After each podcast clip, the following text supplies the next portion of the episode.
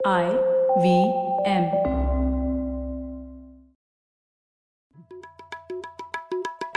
भाई हम हिंदुस्तानियों को बतियाना बड़ा पसंद है। बंगाली में अड्डा उड़िया में खोटी कन्नड़ा में हरटे और हिंदी में पुलियाबाजी। इस कला के लिए हमारी हर भाषा में एक शब्द है। तो प्रणय और मैं तो अक्सर मिलकर पुलियाबाजी करते ही रहते हैं। हमने सोचा कि आपको भी इसमें शामिल कर लिया जाए। तो आइए प्रणय और सौरभ के साथ करते हैं पुलियाबाजी। हेलो सौरभ कैसे हैं आप? बस प्रणय बढ़िया तुम बताओ? सौरभ मैंने एक बात आपको बताई नहीं है अपने पॉडकास्ट में पहले लेकिन एक मलाल अगर मुझे रहे ज़िंदगी में तो वो है कि मैं अभी तक घुड़सवारी नहीं सीख पाया। मतलब घुड़सवारी तो मैंने भी नहीं सीखी पर मेरे को इसका मलाल नहीं है। मतलब हड्डी अच्छा। पसली टूटने का बहुत डर रहता है। बचपन में नैनीताल में जाके हम घोड़े पे बैठा करते थे तो हाँ। वो बस वो घोड़े देख करके उतना शौक खत्म हो गया मेरा। अच्छा हम्म पर घोड़ा से एकदम आलिशान प्राणी नहीं लगता आपको? हाँ हाँ मतलब और मेरे को लगता है कि आलिशान प्राणी है और उसको जरा रिस्पेक्ट देनी चाहिए जब हर आलिशान चीज़ के ऊपर चढ़ने की क्या ज़रूरत है?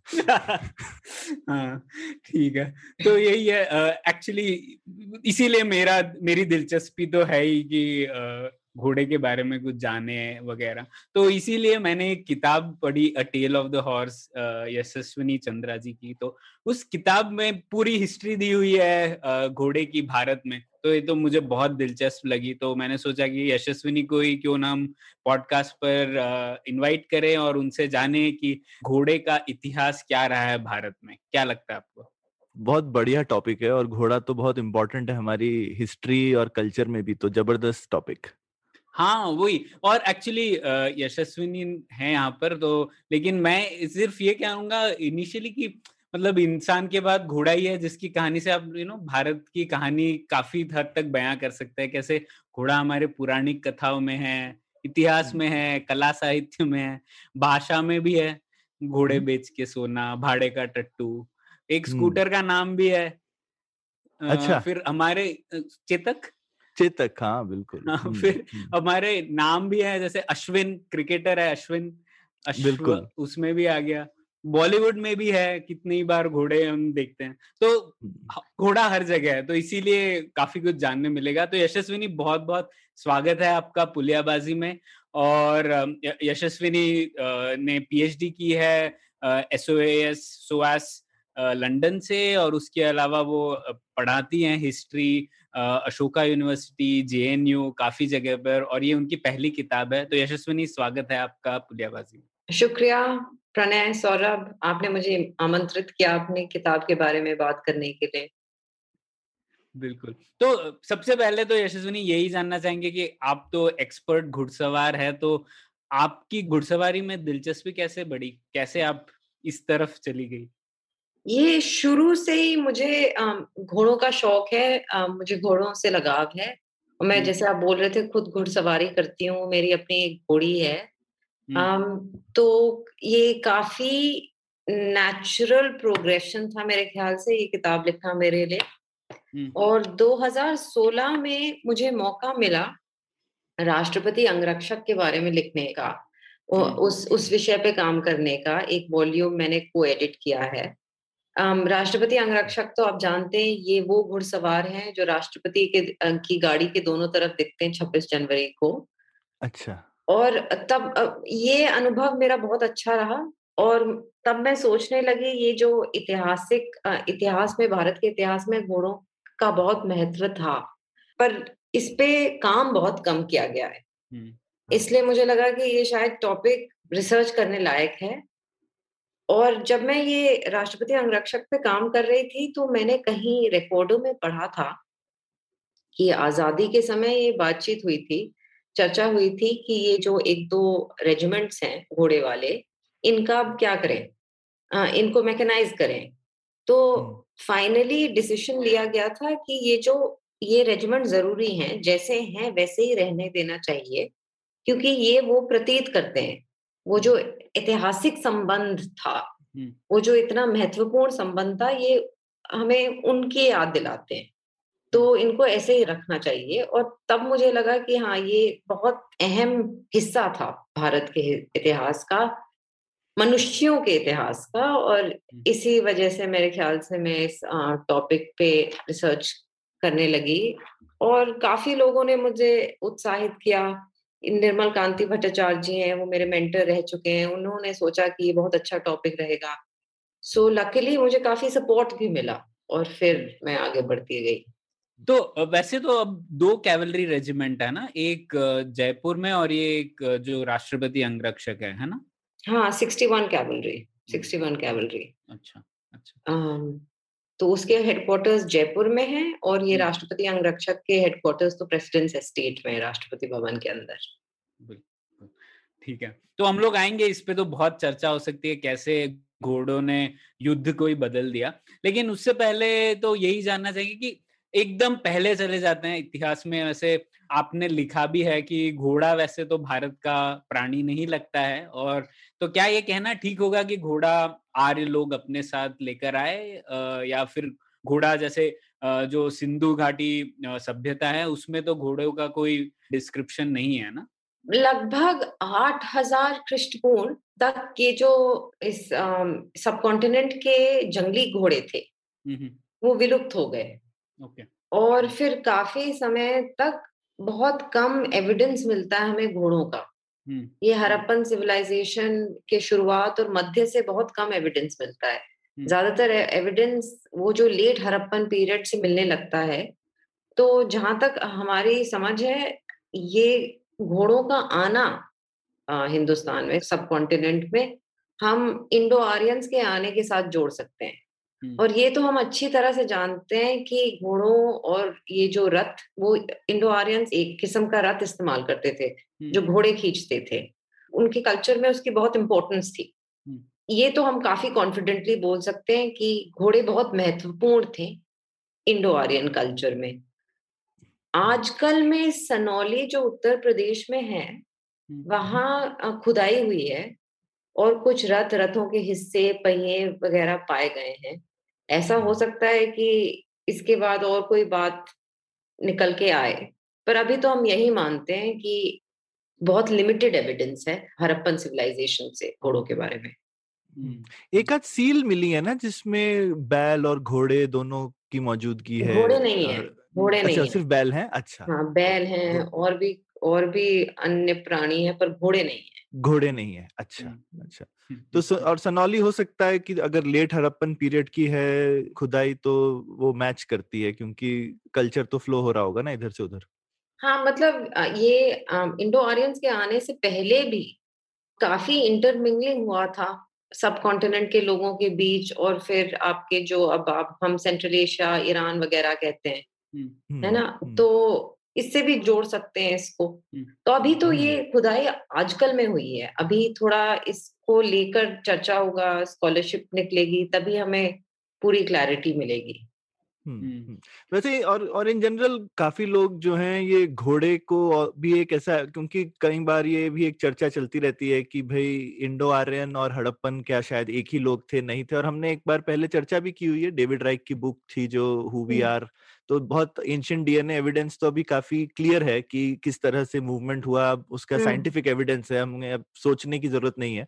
तो पता है हमको कि माइग्रेशन के पार्ट्स क्या वगैरह थे लेकिन उसमें भी वो डीएनए एविडेंस से पहले घोड़ा एक बहुत इंपॉर्टेंट एविडेंस हुआ करता था कि मार्कर था हाँ बिल्कुल आप ठीक बोल रहे हैं। मार्कर था क्योंकि घोड़ा इतना इंपॉर्टेंट है और घोड़ा कहाँ कहाँ से आया इससे हम ये इन्फ्रेंस लगाते थे कि कैसे लोगों का मूवमेंट हुआ होगा। तो अब जो जो लोग घोड़ों को एज एविडेंस यूज़ कर रहे थे वो थोड़ी ठंडी सांस लेते हैं कि जो हम लोग पहले एक तरीके का अनुमान लगा रहे थे उसका हमको कॉन्क्रीट एविडेंस मिल चुका है। हाँ ये आप बिल्कुल ठीक कह रहे हैं क्योंकि अब तो जेनेटिक रिसर्च है तो काफ़ी कंक्लूसिव रिसर्च हुआ है पर इसके पहले घोड़े एक मार्कर होते थे क्योंकि ये काफ़ी कॉन्ट्रास्ट था शुरू में कितना कम एविडेंस है घोड़ों का अचानक एविडेंस ही एविडेंस है तो बीच में आई मीन ऑब्वियसली कोई तो गैप ज़रूर था। बिल्कुल। तो आपने ये रथ की बात कही तो पहले तो मैं थोड़ा समझना चाहूँगा कि ये रथ जो थे इसका मतलब ये है क्या कि लोग ऐसे घोड़े पे अभी हम लोग जैसे बैठते हैं घोड़े पे नहीं, वैसे नहीं, नहीं। बैठते थे नहीं, और नहीं, सिर्फ़ रथ का प्रयोग करते थे? ये इंडो आर्यंस रथ का प्रयोग करते थे जो घोड़े खींचते थे। तो जैसे योद्धा वगैरह भी रथ पे सवार होते थे। धीरे धीरे लोग घोड़ों पे चढ़ के युद्ध छेड़ने लगे। मौर्यन पीरियड तक ये जो कैवलरी वॉरफेयर था वो काफ़ी वेल एस्टेब्लिश था। ये जो ये प्राचीन काल की फौजें होती थी ये चतुर्भंग होती थी। तो इनमें चार आर्म्स होते थे जिनमें से एक चैरियट भी होता था और एक ये घुड़सवार भी होते थे जो घोड़े पे सवार होके लड़ते थे। पर ये जो इंडो आर्यंस का प्रयोग था चैरियट्स का रथों का इस वजह से ये काफ़ी फटाफट फैल सके उत्तर भारत में और अपने आप को स्थापित कर पाए। तो ये आपने बड़ी इंटरेस्टिंग चीज़ बताई यशस्विनी। मेरे को हमेशा लगता था कि पहले इंसान ने क्योंकि रथ बनाना भी आसान नहीं है। लोग हमेशा सोचते हैं कि सिर्फ़ पहिए की ज़रूरत है पर पहिए के साथ बहुत इंपॉर्टेंट चीज़ होती है एक्सेल बनाना। तो जब तक एक्सेल ठीक से नहीं बनेगा तो रथ ठीक से नहीं बनेगा। तो एक पहिया प्लस एक्सेल अब हम इंजीनियर लोग हैं तो हम इनसे बड़े फैसिनेटेड रहते हैं इन चीज़ों से। तो तो पहिया और एक्सेल की जो इन्वेंशन हुआ जिससे रथ बनने लगे तो घोड़े पे चढ़ने के लिए भी काफ़ी कुछ चीज़ों की ज़रूरत है और काफ़ी हाँ. इन्वेंशंस लगी जिससे जैसे कि जो ऊपर उसका सैडल होगा या हाँ, हाँ जिसको हाँ, जिसको स्टिरप्स बोलते हैं या स्पर बोलते हैं या घोड़े की नखेल है बेसिकली और घोड़े के नीचे पाए में जो लोहा नखेल डाली जाती है हाँ, नाल नाल नाल। नाल नाल सॉरी हाँ नखेल तो नाक में होती है और नाल जो होती है घोड़े के पैर में। तो ये सारी चीज़ें जो हैं बहुत इंपॉर्टेंट इन्वेंशन है तो इनका ऑर्डर किस तरह से रहा? क्या चीज़ पहले बनी क्या चीज़ बाद में? ये थोड़ा समझाइए ना। ये सैडल तो मेरे ख्याल से शुरू से ही था।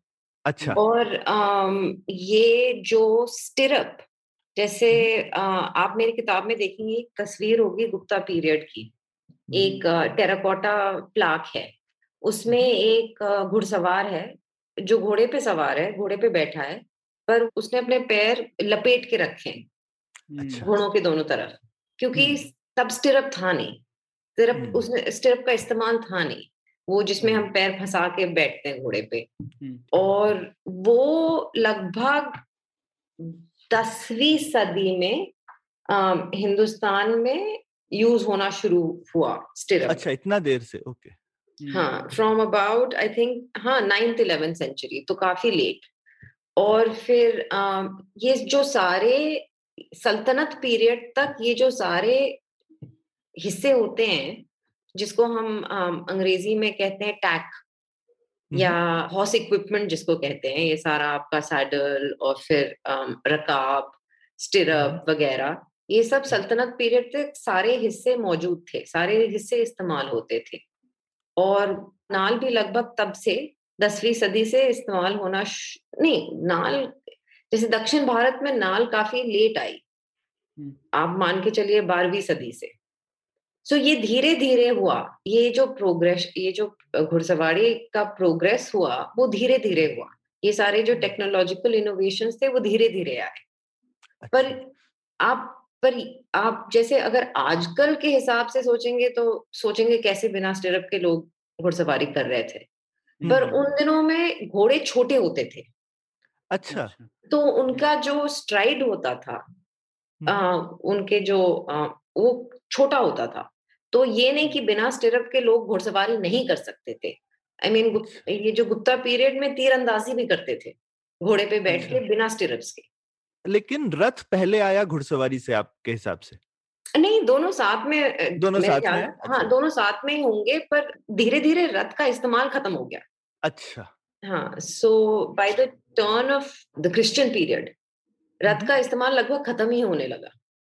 अच्छा लेकिन जैसे महाभारत रामायण में तो मैंने घोड़े का सिर्फ़ एक ही प्रेजेंस देखा जो अश्वमेध यज्ञ होता है उसमें घोड़ा होता है। और महाभारत में तो घोड़े बहुत ज़्यादा हैं, क्योंकि रथ बहुत, हर कोई रथ पे ही सवार होता है। और रामायण में भी रथ था मतलब उनको रथ या घोड़ा गाड़ी में एटलीस्ट वो वनवास के लिए छोड़ने जाता है ना, जो उनका साथ होते हैं तो तो राम और सीता आई थिंक घोड़ा गाड़ी में ही जाते हैं, सरयू नदी क्रॉस करने के लिए जब जाते हैं तो घोड़ा गाड़ी में जाते हैं वो। पर वो रथ था कि घोड़ा गाड़ी थी, वो पता नहीं। तो so बेसिकली वो जो जिस समय भी वो कहानियाँ बनी, उस समय घोड़ा गाड़ी, रथ वगैरह कॉमन ही थे इंडिया में। हाँ वो जो वॉर चैरियट जो रथ युद्ध में इस्तेमाल होते थे वो तो सातवीं सदी तक इस्तेमाल होते रहे।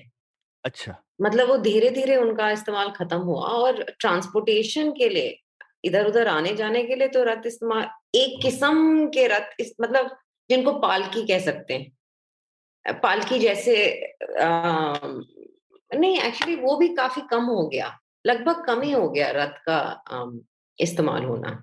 अच्छा। मतलब जैसे फॉर एग्जांपल मुगल पीरियड से कुछ रेफरेंसेस हैं जिनको हम वो कैरेजेस कह सकते हैं वो। घोड़े खींचते थे। पर ऐसे रेफरेंसेस कम है ज़्यादातर इन ऐसी गाड़ियों को बैल खींचते थे हिंदुस्तान में। तो और एक बहुत दिलचस्प बात पढ़ी मैंने आपकी किताब में कि जैसे ऋग्वेद में गाय से ज़्यादा घोड़ों पर ही चर्चा की गई है तो वो भी दिखाता है कि काफ़ी घोड़ों की तादाद शायद ज़्यादा थी महत्व भी ज़्यादा था उस समय। हाँ ये RC professor RC Sharma ji ने गिनती की है कि। ऋग्वेद में घोड़ों का ज़िक्र गाय से ज़्यादा है। और ये तो यही इंडिकेट करता है कितनी कि कितनी इंपॉर्टेंस थी घोड़ों की। गाय की उपयोगिता महत्व बढ़ता ही गया है। अभी भी हम गाय भैंस तो देखते रहते हैं। जबकि हम्म। घोड़ों का इस्तेमाल तो लगभग खत्म ही हो गया है। आजकल कहाँ घोड़े दिखते हैं? कभी कब कभी कभार सड़क पे कोई घोड़ा दिख गया या किसी बारात में घोड़ी दिख गई। मतलब उसका यूज़ जितना ज़्यादा था एक जमाने में उतना लिमिटेड है अब। हम्म, बस कुछ शौकीन लोग ही राइडिंग करते हैं कुछ रिमोट एरियाज़ में अभी भी लोग घोड़ों का इस्तेमाल करते हैं इधर उधर आने जाने के लिए। तो ये जो मेरा रेफरेंस है किताब में ये यही दर्शाता है कि एक जमाने में जैसे गाय महत्वपूर्ण थी वैसे ही घोड़े भी महत्वपूर्ण थे। और घोड़े का महत्व तो मॉडर्न मैकेनाइज्ड एरा में ही खत्म हुआ है। हम्म, हम्म, और जैसे आप बोल रहे थे हमारे प्राचीन इतिहास में हमारे शास्त्रों वगैरह में तो बहुत ज़्यादा रेफरेंसेस हैं। अश्वमेध यज्ञ ऋग्वेद में ऐसे काफ़ी मंत्र हैं जो हम्म। अश्वमेध यज्ञ के दौरान पढ़े जाते थे। रामायण महाभारत में समुद्र मंथन की कहानी है। जब असुरों ने और देवों ने मिलके समुद्र का मंथन किया था और एक जो खास चीज़ उभर के आए निकल के आए वो घोड़ा था उच्छा श्रवस फिर वो जो शालीहोत्र अश्वशास्त्र है उसमें ये कहानी दी गई है कि घोड़े आसमान से टपक के आए। और फिर रामायण महाभारत में भी अश्वमेध यज्ञ का ज़िक्र है। फिर कितने सारे भगवान हैं उनके वाहन घोड़े हैं।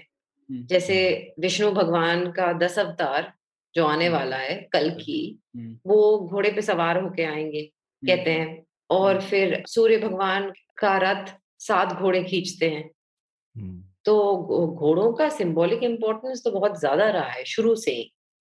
कहानियाँ तो बहुत हैं। और मैं तो अभी बस क्लासिकल कहानियों की बात कर रही हूँ।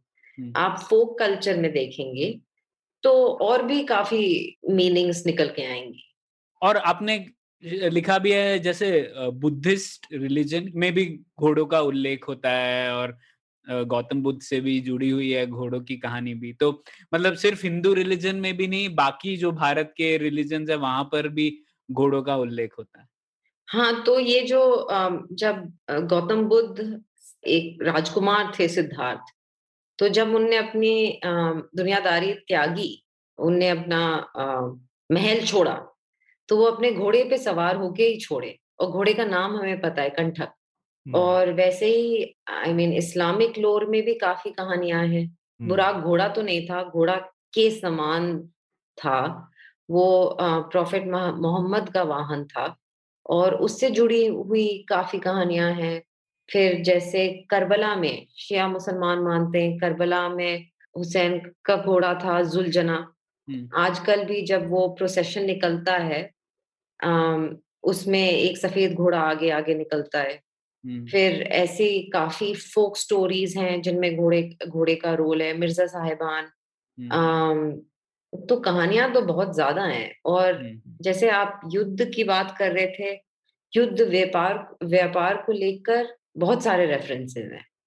पर अगर हम सिर्फ़ घोड़े का महत्व उसी नज़रिए से देखें तो उसमें एक लिमिटेशन है क्योंकि हम काफ़ी फिर यूटिलिटेरियन या किसी बहुत ठंडे पॉइंट ऑफ़ व्यू से देख रहे हैं।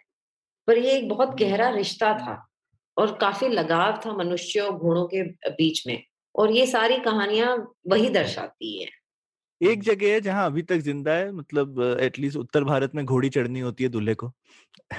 हाँ नहीं और इसको लेकर भी मैंने काफ़ी चर्चा की है क्योंकि आजकल भी उत्तर भारत में कई छोटी जातियों के लोगों को घोड़ों पे चढ़ने से मना किया जाता है हाँ रोका हाँ, जाता है। हाँ, बिल्कुल तो बिल्कुल। वो घोड़ ये जो ये एक एलिटिज्म है जो घोड़े के साथ जोड़ा गया है हम्म, कि घोड़ा एक राजकीय जानवर है हम्म, हम्म, और आ, इस पे छोटे लोग सवार होके ये जो बहुत प्रेस्टिजियस रिचुअल्स हैं अपने वेडिंग प्रोसेशन में अपनी बारात में राइड घोड़े पे चढ़ के जाना ये कुछ लोग नहीं कर सकते। हम्म, तो ये भी रिफ्लेक्शन है घोड़े का क्या रोल रहा है क्या अंडरस्टैंडिंग रही है भारत के इतिहास में? ऐसा। क्यों लगता है यशस्विनी आपको? ऐसे क्यों हुआ? इतना घोड़े से एलिटिज्म कैसे जुड़ गया? जब इतना कॉमन था हर जगह घोड़ा था हर स्टोरी में घोड़ा है तो क्यों एलिटिस्ट हो गया ये फिर? क्योंकि ज़्यादातर घोड़ा आइडेंटिफाई किया जाता था राजा महाराजों बादशाह सुल्तानों के साथ। जैसे अगर मैं एक आपको एग्ज़ाम्पल दूँ मुगल पीरियड में मुगल पीरियड से रेफरेंसेस हैं महिलाएँ घुड़सवारी करती थी। पर जो ऊँचे वर्ग की महिलाएँ थी वो घोड़े पे चढ़ के जाती थी। छोटे वर्ग की महिलाएँ बैल पे चढ़ के जाती थी। तो अच्छा। वो एलिटिस एलिटिज्म तो रहा है घोड़े से जुड़ा हुआ पर हम ये नहीं कह सकते कि घोड़े सिर्फ़ ऊँचे वर्ग के लोग इस्तेमाल करते थे। जैसे काफ़ी रिसेंटली तक राजस्थान में कुम्हार लोग अपने छोटे छोटे घोड़ों का इस्तेमाल करते थे अपना सामान उस पर ट्रांसपोर्ट करते थे। तो ये तो है ये एलिटिज्म तो रहा है। हम्म, अरे मुझे एक, एक और चीज़ हम्म। लगती है कि घोड़े अब यशस्विनी शायद मुझे करेक्ट कर सकती हैं कि घोड़े हिंदुस्तान में बहुत पॉपुलर हुए लेकिन हमेशा एक इम्पोर्टेड एनिमल था। हम्म, तो हाँ, उसके साथ हमेशा इम्पोर्टेड चीज़ जो है उसमें एलिटिज्म अपने आप आ जाता है ना। तो इतने सालों तक रहा लेकिन और ये मुझे कभी समझ में नहीं आया कि जैसे हम बाहर से गाय भैंसों की ब्रीड्स भी लेकर आए हैं उसके बाद लोकली अच्छी ब्रीडिंग करते रहे हैं लेकिन घोड़ों के साथ ऐसा नहीं हुआ। हमारा घोड़े हिंदुस्तान का सबसे बड़ा इम्पोर्ट रहे हैं। पूरी हिस्ट्री में। तो हाँ उससे एक एलिटिज्म तो बनता है इम्पोर्टेड चीज़ का पर ऐसा क्यों हुआ ये मुझे नहीं पता यशस्विनी ये बताइए।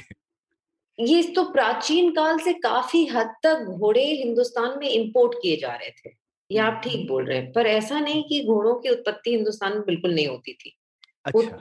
स्पेशली कुछ जगहों में जैसे पंजाब सिंध गुजरात में प्राचीन काल से घोड़े ब्रीड किए जा रहे थे।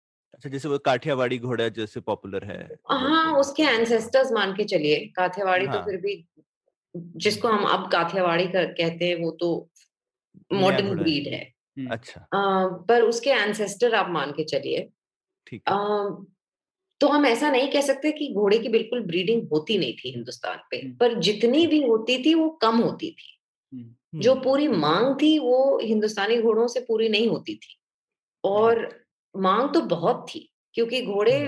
प्रथम थे युद्ध में और खासकर अरबी घोड़े हिंदुस्तान में बहुत जैसे वो लकड़ी की काठी गाना भी उसमें घोड़ा अपना अरबी है अरे हाँ बिल्कुल आपने बिल्कुल ठीक बोला और ये घोड़ा बेच के सोया भी इस वजह से आया क्योंकि बहुत व्यापार होता था घोड़ों को लेके और। काफ़ी मुश्किलों का सामना करके सौदागरों को व्यापार करना पड़ता था इसलिए। ये कहावत आई है घोड़ा बेच के सोया क्योंकि बड़े मुश्किल से घोड़े को बेच के उसने। थोड़ा अच्छी नींद सांस ली होगी हाँ हाँ क्योंकि उसको अरब देश से लाना वगैरह ही तो तो मुझे लगता है वो भी एक जो है एक अरबी घोड़े हिंदुस्तान में इतने पॉपुलर रहे हैं तो शायद जो भी रीजन रहा होगा एक तो पता नहीं अरब में इतना डेजर्ट रहता है उन लोगों ने कर लिया हमने क्यों नहीं किया पर ये ठीक है उस समय मेक इन इंडिया पॉपुलर नहीं होगा। नहीं तीन सोर्सेस थे जिस जहाँ से घोड़े आते थे एक तो सेंट्रल एशिया से अच्छा। अफ़गानिस्तान से होते हुए। ओवरलैंड रूट से इंपोर्ट होते थे ये पैदल चल के आते थे। और आप सोचिए पहाड़ रेगिस्तान वगैरह सब कुछ क्रॉस करके आते थे। ट्रेडर्स को काफ़ी मुश्किलों से जूझ के घोड़े लाते थे। घोड़े मरने का चोरी होने का डर था फिर रेगिस्तान में खोने का डर था माउंटेन पासेस में फंसने का डर था तो काफ़ी मुश्किलों से जूझ के आते थे। और तिब्बत अच्छा। से। भी घोड़े इंपोर्ट होते थे ये वेस्टर्न तिब्बत लद्दाख वगैरह से वो एक रूट था हम्म। और दूसरा रूट था अब जो Nepal Bhutan north east India southern China Yunnan से होते हुए आपका बिहार बंगाल आना हम्म, और फिर ये भी पैदल आते थे ओवरलैंड रूट से आते थे और जो तीसरा सोर्स था ये आप जैसे बोल रहे अरब जिसको हम मिडल ईस्ट कहते हैं ईरान इराक यहाँ से आते थे। यहाँ के घोड़ों की बहुत मांग थी। ज़्यादातर घोड़े सेंट्रल एशिया से आते थे पर ये जो अरबी घोड़े वगैरह थे इनकी बहुत मांग थी। इनके साथ बहुत प्रतिष्ठा जुड़ी हुई थी। इनको बहुत अच्छा मानते थे। और ये समुद्र के रास्ते आते थे लगभग दसवीं शताब्दी से। हम्म, हम्म। और जो अब जब ये हम ओवरलैंड ट्रेड की बात करें तो शुरू में तुर्की काफ़ी ओवरलैंड ट्रेड करते थे। और फिर क्योंकि ज़्यादातर ट्रेड अफ़गानिस्तान से होके आता था, ये ज़ाहिर सी बात है क्योंकि, और ये बहुत लाभदायक ट्रेड था। इतनी ज़्यादा मांग थी कि व्यापारी काफ़ी प्रॉफिट बना सकता था इससे। तो क्योंकि ये अफ़गानिस्तान से होते हुए आता था, काफ़ी अफगान लोग इस व्यापार के साथ जुड़ गए। जैसा नॉर्मल डिफेंस इक्विपमेंट के साथ होता है ना तो उस समय का डिफेंस इक्विपमेंट घोड़ा था तो हमेशा प्रॉफिटेबल ही रहेगा। बिल्कुल बिल्कुल। तो आप सोच सकते हैं क्योंकि क्लाइंटेल काफ़ी हाई क्लाइंटेल थी। हम्म, ये राजे महाराजे बड़े बड़े लोगों को घोड़े बेच रहे थे। तो जैसे शायद हिंदुस्तान से हम लोग शायद हाथी बेच के कमाते होंगे थोड़ा पैसा। हाँ। अब इतना मैंने हाथी के बारे में नहीं देखा है पर हम्म। हाँ हाथी शुरू से हिंदुस्तानी प्राणी था। प्राणी है तो और हाथी भी हमारा डिफेंस इक्विपमेंट था तो हाँ हाँ हाँ। नहीं और ये जो आपकी ये जो दिल्ली सल्तनत थी इनकी तो पॉलिसी थी सारे अच्छा। घोड़े हाथी को मोनोपोलाइज करना। और इनकी यही हाँ। कोशिश होती थी कि इनके जो दुश्मन है इनको घोड़े हाथी ना मिले। ना मिले। हम्म, और इस वजह से इनकी फौज सबसे ज़्यादा दमदार वाह!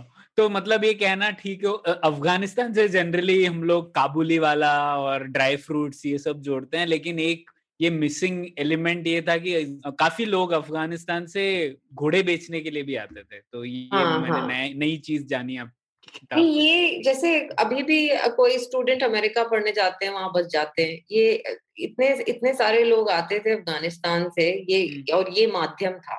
ये जो घोड़े में व्यापार था ये माध्यम था तो काफ़ी बस जाते थे और काफ़ी प्रभावशाली भी हो जाते थे हिंदुस्तान में बसने के बाद। जैसे अगर आप ये हमारी लोधी डिनेस्टी या फिर सूर डिनेस्टी। शेरशाह सूरी के दादा सौदागर थे घोड़ों के। सौदागर थे। अच्छा। तो हाँ तो इनका बैकग्राउंड ही ये था क्योंकि आप जैसे बोल। रहे थे ये सबसे ज़्यादा सबसे सबसे इम्पोर्टेंट डिफेंस इक्विपमेंट था वेपन था। तो जो बहुत बड़ा व्यापारी होता था बहुत सौदागर होता था वो बहुत प्रभावशाली होता था और इसका वो पूरा फ़ायदा उठाते थे। बेसिकली आर्म्स डीलर जो है वो राजा ही बन गए। हाँ बिल्कुल। हम्म, परफेक्ट परफेक्ट एग्ज़ाम्पल हाँ, ये अभी भी होता है। अभी भी होता है छोटे देशों में लोग ऐसा कर लेते हैं कभी कभी हाँ। हाँ, हम्म, सही ये तो वो ये बहुत ही दिलचस्प बात थी मेरे लिए तो। अब आप दोनों ने युद्ध में घोड़ों का इस्तेमाल और उसके ऊपर चर्चा की तो उसी में थोड़ा बेहतर समझने की कोशिश करते हैं। तो यशस्विनी शुरुआत से मतलब घोड़ों के प्रयोग से युद्ध में क्या क्या फ़ायदे होते हैं? और जैसे ये घुड़सवार तीरंदाजी है इसने कैसे पासा पलट दिया? क्यों इतना महत्वपूर्ण था? और फिर आखिर में जब हाथी का युद्ध भूमि में प्रयोग होने लग गया तो तब से क्या घोड़ों का महत्व घट गया? इन सब बातों पे थोड़ी चर्चा हो जाए। तो हाँ घोड़ों के आने से घुड़सवारी काफ़ी पासा पलट सकता था और पलटा था। जैसे इंडो आर्यंस की बात कर रहे थे ये अपने रथों का इनने इस्तेमाल किया और यू you नो know, और अपने आप को एस्टैब्लिश कर पाए नॉर्थ इंडिया में। फिर तुर्की जो थे जो सेंट्रल एशिया से आए थे वो अ, उनके घोड़सवार तीरंदाजी करते थे। और इसने उनको काफ़ी मिलिट्री एडवांटेज दिया। और इनके बलबूते पे ये अपनी हुकूमत जमा पाए। तो उससे पहले घोड़े पे जो लोग होते थे वो भाला लेके या तलवार से हाँ हाँ बिल्कुल बिल्कुल। गुप्ता पीरियड में जैसे मैं आपको बोल रही थी लगभग दो शताब्दी के लिए माउंटेड आर्चरी हुई थी पर किसी वजह से वो रही नहीं वो खत्म हो गई थी। और फिर पहले भी हम लेकिन एक लड़ाई में सुनते हैं ना अलेक्जेंडर और पॉरस की लड़ाई में भी अलेक्जेंडर घोड़ों का यूज़ कर रहे थे। पॉरस के पास बहुत हाथी थे लेकिन उस समय पे भी। तो हाथी का इस्तेमाल तो प्राचीन काल से है हुए हाँ, है लड़ाई में में। हाँ और हम्म, ये हम ये नहीं कह सकते कि घोड़ों के आने से बिल्कुल उनका इस्तेमाल खत्म हो गया। मुगल पीरियड तक वो इस्तेमाल हाथी का इस्तेमाल करते रहे। पर हम्म, धीरे धीरे हाथी का महत्व कम हो गया। और आई I मीन mean, अंग्रेज़ों को आने तक इन्फेंट्री रेवोल्यूशन होने तक हमारी जो आई वुड से दसवीं सदी से जो हिंदुस्तान की फौजें थी वो घुड़सवार सेंट्रिक थी। हाथी थोड़े से रह गए पर घोड़े बढ़ते गए बढ़ते गए। हाँ बिल्कुल बिल्कुल। क्योंकि स्पीड है speed over power basically speed over power yes yes और जैसे मुगल आर्मी थी मुगलों की फौज थी इसमें कंबाइंड आर्म्स टैक्टिक होता था। तो मतलब अच्छा। घुड़सवार भी होते थे हाथी भी हो सकते थे और फिर इनकी अ, अ, इनकी तोपें बारूद का भी इस्तेमाल था फिर इन्फेंट्री भी थे तो ये काफ़ी कॉम्बिनेशन था। पर जैसे मैं बोल रही थी हाँ घुड़सवार शायद सबसे ज़्यादा महत्वपूर्ण थे। मतलब भारत के बाहर भी देखे तो जैसे मंगोल्स हैं उन लोगों के लिए भी घुड़सवारी और घोड़ों के बल पर वो लोग अपना साम्राज्य काफ़ी फैला पाए थे और उन्होंने तो काफ़ी ऐसे इनोवेशंस भी किए थे ना कि हर राइडर के लिए दो घोड़े होते थे एक हाँ। नहीं तो जिससे कि वो ज़्यादा डिस्टेंस भी ट्रेवल कर पाए एक घोड़ा थक गए तो दूसरा भी तो शायद घोड़ों का बहुत मैं कह सकते हैं उस टाइम का सबसे इम्पोर्टेंट वेपन था तो इसीलिए काफ़ी जो आउटकम्स हैं वॉर्स के वो घोड़ों से थोड़ा बहुत समझ सकते हैं जी जी बिल्कुल बिल्कुल। और जैसे आप जैसे बोल रहे हैं अकबर ने भी इंसेंटिवाइज किया था। आई I मीन mean, जो घुड़सवार दो घोड़े लेके आते थे हम्म। उनको ज़्यादा अच्छा। तनख्वाह मिलती थी। अच्छा हम्म। लोगों को अपने घोड़े खुद लाने पड़ते थे? राजा नहीं देता था घोड़े कि तुम घुड़सवार आ गया तो? आ, नहीं। आई I मीन mean, जैसे आ, अब इतने सारे किंगडम्स थे हिंदुस्तान में। अब हम अलग अलग किंगडम्स अलग अलग राजे महाराजे सुल्तान अब अलग प्रथा फॉलो करते थे। जैसे वो जो मराठा थे जो बहमनी सल्तनत को सर्व करते थे या फिर उसके बाद बीजानगर या अहमदनगर को सर्व करते थे वो दो किस्म के होते थे। बागीर होते थे जिनको घोड़े दिए जाते थे जिनको घोड़ा स्टेट देता था या। फिर सिलेदार होते थे जो अपने घोड़े खुद लेके आते थे अच्छा ये सब फ़र्क भी था हाँ जैसे और जैसे मुगल एम्पायर में जो सारे मनसबदार होते थे जो सारे अफसर होते थे मुगल। एम्पायर के ये उनकी रिस्पॉन्सिबिलिटी होती थी घुड़सवारों को रिक्रूट करना और इंडिविजुअल घुड़सवार अपने घोड़े खुद लेके आते थे पर। जो घुड़सवार दो घोड़े लेके आते थे उनको ज़्यादा अच्छी तनख्वाह मिलती थी। और शायद ये ये भी दर्शाता है शायद उस समय इन वे इतनी ज़्यादा आर्मी की ट्रेनिंग स्टेट स्पॉन्सर तो थी नहीं लोग खुद ही बोल के आते होंगे कि देखो हमें लड़ना आता है तो जिनके पास घोड़े होंगे वही लोग घुड़सवारी अच्छे से सीखते भी होंगे। ऐसा तो है नहीं कि आप किसी स्कूल में भर्ती हो गए और फिर आपको ट्रेनिंग मिल रही है। बिल्कुल अब आप बिल्कुल। घुड़सवार बन जाइए। बिल्कुल बिल्कुल। ये ये तो ठीक है और और सप्लाई बॉटल नेक सौरभ घोड़ा था ना इंसान थोड़ी न थे हाँ इंसान बहुत है इंडिया में घोड़े कम थे। हम्म, हाँ, नहीं नहीं तो- कम हम जैसे मैं बोल रही हूँ हम ऐसा नहीं कह सकते कि कम थे क्योंकि हम्म। इतने ज़्यादा घोड़े आते थे। सेवनटीन हम्म। सेंचुरी में तीस हज़ार और सौ हज़ार के बीच एनुअली घोड़े इंपोर्ट होते एक थे। लाख घोड़ा साल का। हाँ पर फिर भी मतलब लेकिन इंपोर्ट हो रहा है तो फिर हमेशा एक वैल्यूएबल कमोडिटी तो हो गई ना। हाँ नहीं और जैसे आप बोल रहे थे क्योंकि ये वैल्यूएबल कमोडिटी थी हम्म, जो ऊँचे वर्ग के लोग होते थे राजा यू नो या जो बादशाह लोकल जमींदार होंगे या फिर जो जागीरदार होंगे। हाँ बादशाह सुल्तान मनसबदार जागीरदार वगैरह थे वो इम्पोर्टेड घोड़े पसंद करते थे। हम्म। और जो आम सिपाही था वो जो घोड़ा मिला उसी से काम चलाता था। और हाँ, ज़्यादातर तो जो लोकल स्थायी घोड़े होते थे उसी से काम चलाता था। ये तो जैसे अच्छा, अभी भी आप देखिए अगर किसी के पास फॉरेन इम्पोर्टेड गाड़ी है हम्म, हाँ हम्म, तो हम यही कहेंगे अच्छा तो बड़ा आदमी हाँ उनका बड़ा आदमी रईस आदमी वो स्टेटस सिंबल हो गया। हम्म, बिल्कुल और लेकिन शायद लड़ाई में तो मुश्किल भी होता होगा ना क्योंकि हिंदुस्तानी घोड़े जैसा आपने बोला उनका कद वगैरह छोटा है तो अगर उस पे कोई लड़ने जाए आई मीन लड़ाई के लिए शायद कम इस्तेमाल होते होंगे वो घोड़े या घोड़ा गाड़ी और इन सब कामों में ज़्यादा यूज़ होते होंगे? देखिए अब ऑल दिस इतना इतने हिस्टोरिकल रेफरेंसेस नहीं है हम्म, और अच्छा। इस किस्म की बात मुझे कुछ थोड़ी समझ में नहीं आती। हम्म, अच्छा। जैसे हम ये नहीं कह सकते कि ये घोड़े बेहतर थे ये घोड़े बेकार थे ये घोड़े युद्ध में ज़्यादा अच्छा करते थे। काफ़ी कुछ हमारी समझ पे निर्भर है। अगर हम किसी अच्छा। चीज़ जैसे अगर मोबाइल फ़ोन को इस्तेमाल करके कॉल्स ही करना है है ना? तो कोई नॉर्मल सा नोकिया भी चलेगा। हाँ पर अगर मुझे दिखाना है कि मैं मेरे पास लेटेस्ट टेक्नोलॉजी है मेरे पास अ, हम्म। ये मेरा फ़ोन मेरा स्टेटस सिंबल बन गया तो मैं लेटेस्ट आईफोन 12 लेके आऊँगी। हम्म, है ना? तो ऐसा मेरे ख्याल से थोड़ा दिखाने वाली चीज़ भी इसमें इम्पोर्टेंट हाँ थी हाँ और मुझे मुझे लगता है ये बिल्कुल मुमकिन है जो घोड़े यहाँ भी ब्रीड होते थे उनसे काम चल जाता था। लेकिन एक इम्पोर्टेड घोड़े की शान थी शायद। हाँ शांत थी बिल्कुल बिल्कुल बिल्कुल। ये इम्पोर्टेंट पॉइंट था। अब आ जाते हैं दक्षिण भारत में तो जैसे ज़्यादातर चर्चा घोड़ों की उत्तर भारत के बारे में ही होती है, लेकिन दक्षिण भारत से भी घोड़ों का नाता रहा है ना, और एक ये कहा जाता है कि दक्षिण भारत में घोड़े नहीं थे, इसलिए दक्षिण भारत के कुछ राज इतने फैल नहीं पाए।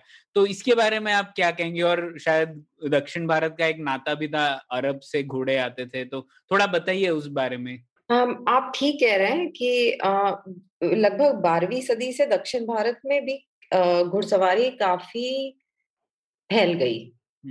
और कैवलरी का रोल काफ़ी बढ़ गया और इसलिए मांग भी बढ़ गई और ये जो घोड़े ज़्यादातर इंपोर्ट होके दक्षिण भारत आते थे वो मिडल ईस्ट से आते थे समुद्र के रास्ते आते थे दक्षिण भारत में कई सारे राज थे वो एक दूसरे से लड़ते रहते थे। तो ज़ाहिर सी बात है कि मांग बहुत ज़्यादा होगी। और फिर कुछ ट्रैवलर्स लगभग मेरे ख्याल से thirteen century twelve thirteen century की बात कर रहे हैं। हम्म। मार्को पोलो थे या अब्दुल्ला वसफ था। दक्षिण भारत के कुछ क्षेत्रों के बारे में इन्होंने कहा कि यहाँ घोड़े ज़्यादातर घोड़ों की उत्पत्ति या तो हो नहीं सकती या होती नहीं है। हम्म, अच्छा। पर जैसे पंद्रह सदी शताब्दी तक काफ़ी घोड़ों की उत्पत्ति दक्षिण भारत में भी हो रही थी। जो विजयनगर एम्पायर थे उसके जो आम सिपाही थे वो अपने लोकल घोड़ों का इस्तेमाल करते थे देसी घोड़ों का ही इस्तेमाल करते थे। फिर जो मराठा थे वो तो अपना ही घोड़े वो ज़्यादातर अपने ही घोड़े ब्रीड करते थे। एक पूरी अच्छा। नस्ल घोड़ों की निकल के आई ये जिसको दक्षिण के घोड़े कहते हैं भीमा पोनीस कहते हैं। और वो शायद एक इम्पोर्टेंट चीज़ है अगर आप बड़ा एम्पायर बनना चाहते हैं चाहे जैसे विजयनगर बना या मराठा बना जब तक आपके पास घोड़ों की सप्लाई सिक्योर नहीं होगी तो मुश्किल ही था उस जमाने में। जी बिल्कुल बिल्कुल।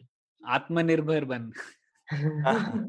एटलीस्ट डिफेंस में थोड़ा थोड़ा सा होना ही चाहिए हाँ। ना। नहीं आत्मनिर्भर पर ये जैसे ये जो आयात था ये जो व्यापार था इसके वजह से काफ़ी हद तक दूसरे देशों के साथ लिंक्स भी बने। हम्म, एक कल्चरल एक्सचेंज भी हुआ जो भी ज़रूरी है। काफ़ी माइग्रेशन वहाँ से लोग आए यहाँ से लोग गए। तो ये जो नाते बने दुनिया के साथ ये भी हिस्टोरिकली काफ़ी इम्पोर्टेंट रहे हैं। वो तो है। एक इसमें दक्षिण भारत में ही थोड़ा और बेहतर समझना चाहता हूँ। एक तो जैसे आपने कहा है कि विजयनगर के लिए भी वेस्टर्न कोस्ट से काफ़ी अरबी घोड़े वो आयात करते थे। तो हम्म।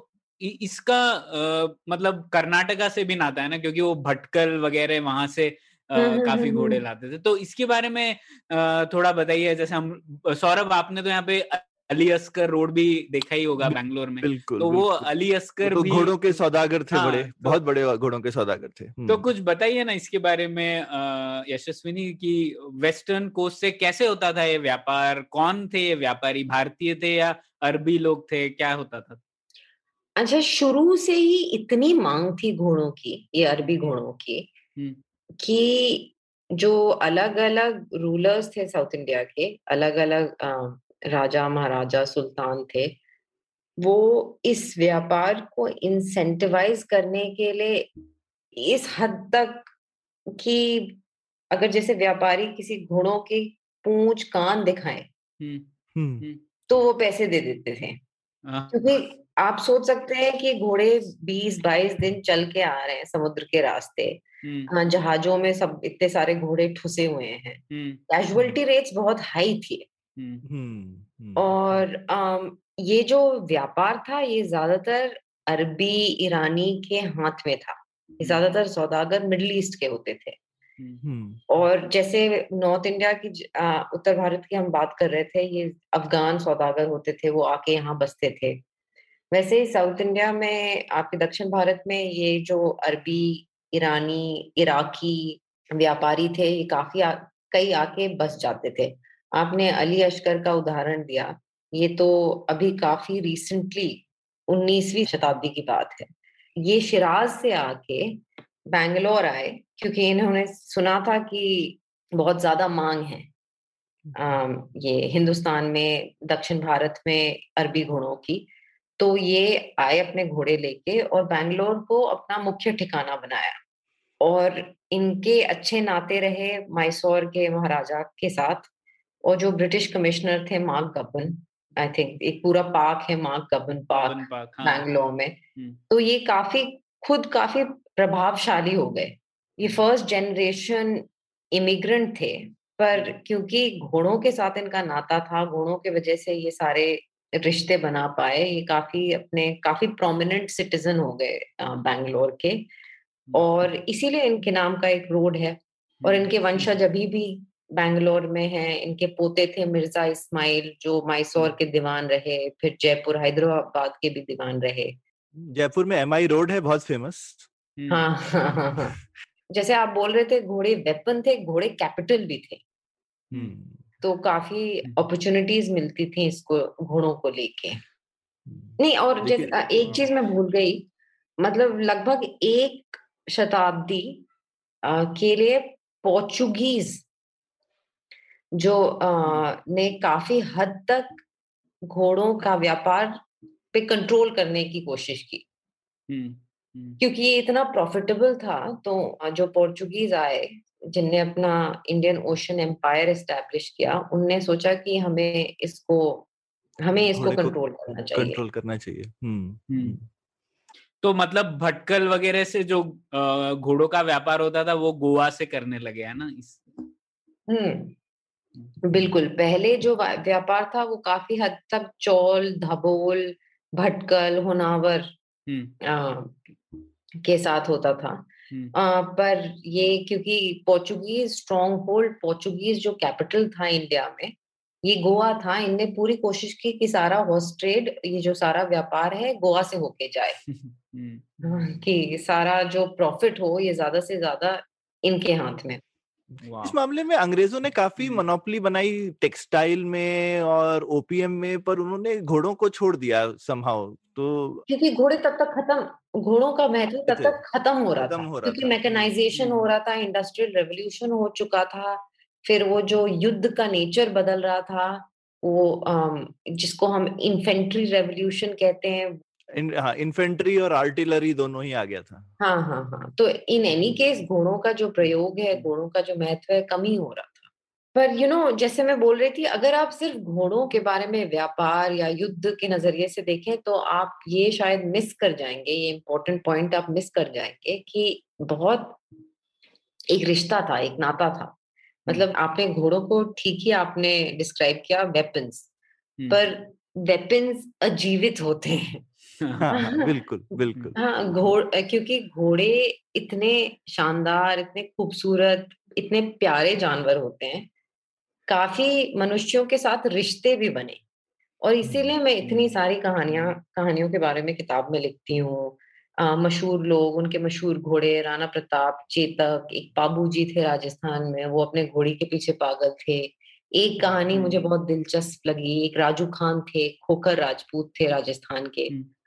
उनकी एक बड़ी प्यारी घोड़ी थी घोड़ी चोरी हो गई फिर वो बिल्कुल अच्छा। बावले हो गए हाँ घोड़ी के गम में वो रेगिस्तान में भटकने लगे। तो ये कहानियाँ और फिर सारे मुगल बादशाह अपने पसंदीदा घोड़े पे अपने चित्र बनवाते थे। और उनके जो बहुत खास घोड़े होते थे जैसे जो दारा शिको थे शाहजहां के बेटे उन्होंने अपना उनका जो फेवरेट घोड़ा था दिल पसंद घोड़े का नाम ही देखिए दिल पसंद अच्छा। उसकी एक पोर्ट्रेट बनवाई। हम्म, हम्म। और घोड़ों के कितने अच्छे अच्छे हम्म, नाम भी मिलते हैं हिस्टोरिकल सोर्सेस से। दिल पसंद नाम है किसी घोड़े का नाम हमदम है महबूब है बादलिया है। तो इवन चेतक भी कितना बढ़िया नाम है एकदम चेतक भी कितना बढ़िया नाम है। हाँ, स्पीड हाँ, वाला हाँ. चेतक तो मेरे ख्याल से हिंदुस्तान का सबसे मशहूर घोड़ा है। बिल्कुल बिल्कुल। सही बात बताई अपने एक अलग मतलब रिश्ता भी था इंसान और घोड़े का।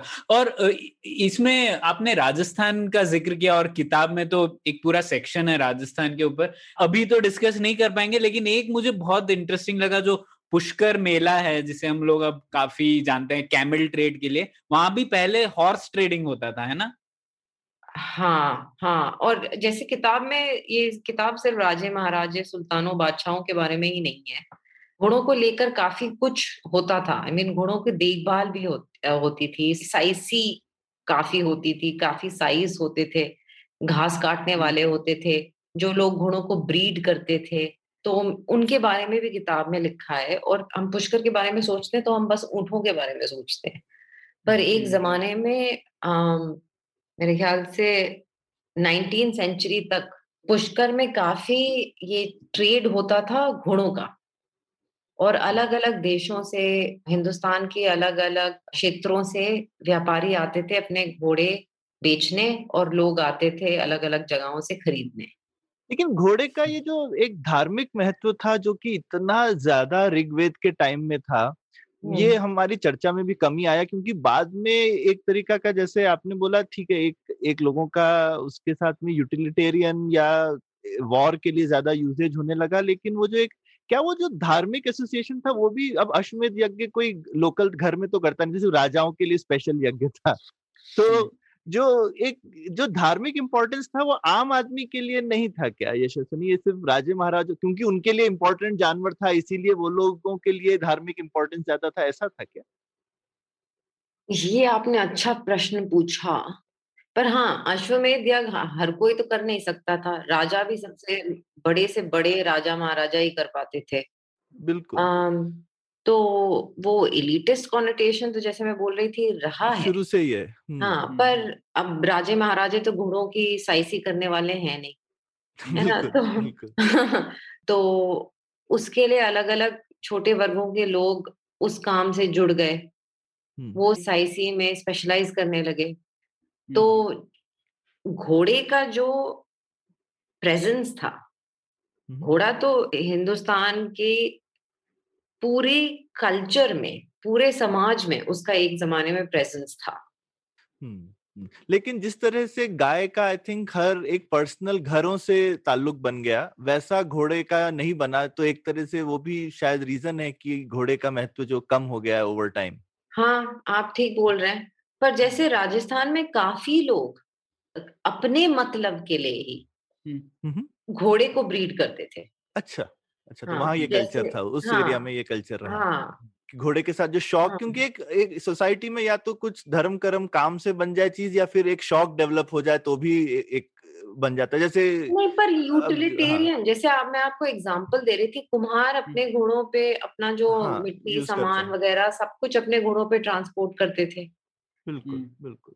तो फिर हम ये नहीं कह सकते थे कि हम ये नहीं कह सकते थे कि घोड़े सिर्फ़ कुछ वर्गों के साथ जुड़े हुए होते थे। और शायद घोड़ा रखना महँगा भी है ना एक ये भी शायद सच्चाई है। हाँ ये भी सच्चाई है ये भी बिल्कुल सच्चाई है। हाँ, पर हम ये सोच सकते हैं जैसे जो बड़ा आदमी होगा उसके पास या तो तुर्की या अरबी घोड़ा होगा खासकर अरबी। और जो छोटा आदमी होगा वो जो भी छोटा मोटा घोड़ा टट्टू या फिर कोई देसी घोड़े के साथ ही अपना काम चलाएगा।